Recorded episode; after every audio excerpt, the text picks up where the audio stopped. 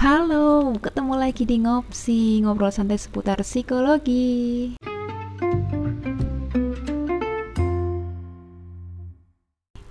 Karena kita selalu punya opsi untuk jadi lebih baik lagi.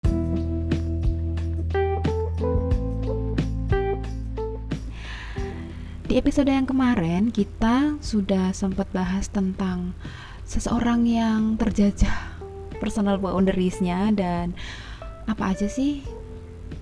Oh, apa dan apa aja personal boundaries itu? Terus gimana ya kalau misalnya kita udah terlanjur nih dijajah personal boundaries kita dan kita atau mungkin kita bahkan nggak punya personal boundaries kita sendiri? Nah seperti janji saya saya akan kasih tips-tipsnya buat kalian semua. Oke teman-teman, kalau kita udah terlanjur nih dijajah Tenang, tidak ada kata terlambat untuk menetapkan batasan-batasan tersebut ya teman-teman ya. Kita juga bisa belajar untuk memiliki dan menetapkan batasan kita sekarang. Di situs yang ini yang kemarin aku bilang yayasanpulih.org itu juga disampaikan tentang metode five things. Ya, jadi kita menyebutkan lima hal.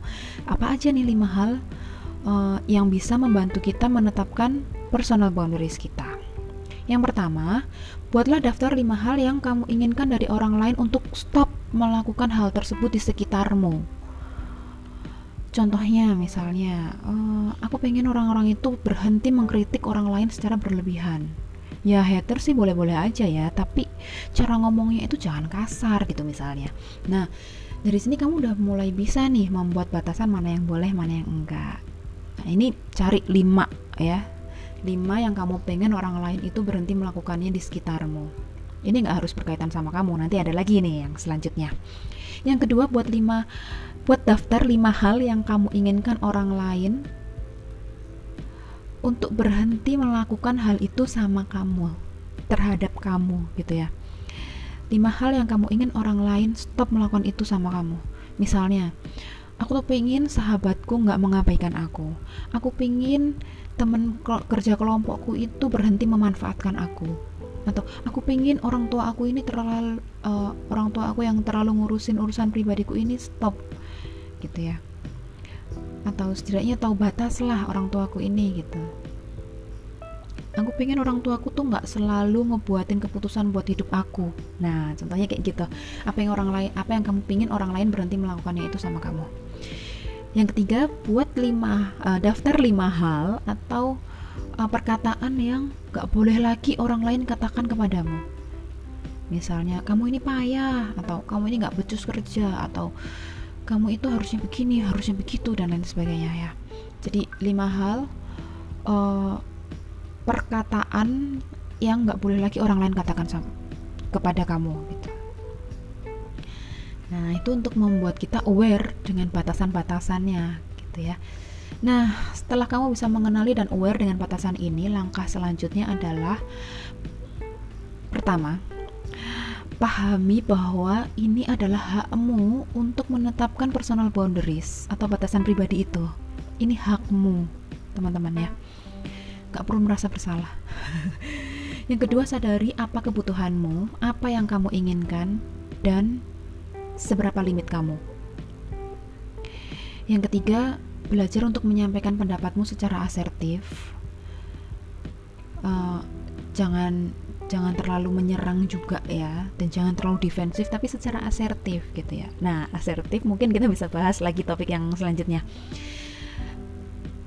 Belajar menyampaikan pendapat secara asertif dan belajar say no. Sorry ya, aku nggak bisa. Ya, yang keempat, segera sadari ketika orang lain udah ngelanggar boundaries kamu. Segera sadari itu dan ya harus tegas gitu ya. Yang kelima, miliki prinsip dan nilai yang kamu pegang dan jangan mudah kompromi dengan pendapat orang yang berseberangan dengan value kamu. Kamu harus mulai tegas lagi nih ya. Yang keenam, kamu juga bisa mulai mengatur notifikasi di handphone kamu sehingga kamu nggak ter distract terus gitu ya, nggak terganggu terus gitu. Yang ketujuh, pahami bahwa kamu juga punya hak untuk punya pendapat, pemikiran, punya hak atas kebahagiaanmu dan ya tadi seperti aku bilang physical space kamu, personal space kamu gitu. Yang kedelapan, percaya dan yakin sama dirimu sendiri. Nah, penting ini ya, percaya dan yakin sama dirimu sendiri. Nah, itu tadi tips untuk setting boundaries, teman-teman. Batasan antara kita dengan orang lain. Seiring berjalannya waktu, batasan-batasan pribadi kita ini mungkin perlu diperbaharui lagi, nggak masalah. Ya, seperti misalnya uh, seberapa banyak waktu kita yang bisa kita kasih buat orang lain, waktu misalnya waktu kita masih kuliah atau nanti setelah kita bekerja waktu untuk orang lain itu akan berkurang misalnya karena kita harus bagi waktu kita dengan suami kita, keluarga kita gitu ya. Atau pacar kita gitu. Atau kalau kita udah punya anak juga kita harus bagi semuanya gitu. Dengan ya kita tahulah batasnya gitu ya. Uh, ingatlah pentingnya mengatakan tidak untuk permintaan yang nggak masuk akal. Atau permintaan yang mungkin masuk akal tapi terjadi terus menerus yang mengganggu kita ketika permintaan tersebut bentrok sama rencanamu nah ini harus berani bilang enggak gitu ya karena kita harus tahu prioritas kita kita harus tahu batasannya seberapa. Ketika kita mau mengartikan ulang tentang personal personal boundaries kita sebenarnya kita tuh sedang menukar kepercayaan kita yang selama ini salah. Kita sedang tukar itu dengan uh, uh, misalnya kita, selama ini kita percaya bahwa aku ingin menyenangkan semua orang. Nah kita sebenarnya kita sedang menggantinya dengan menjadi aku ingin menghargai diriku waktuku pendapatku. Aku ingin menghargai hidupku.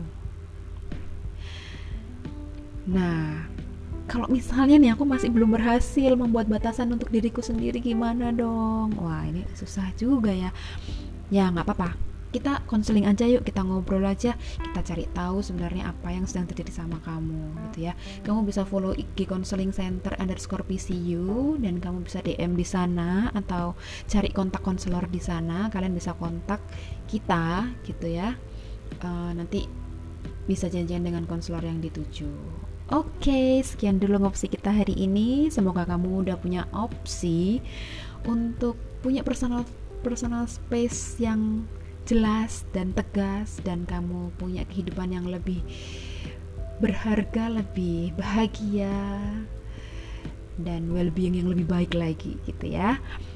See you di ngopsi kita selanjutnya. Bye.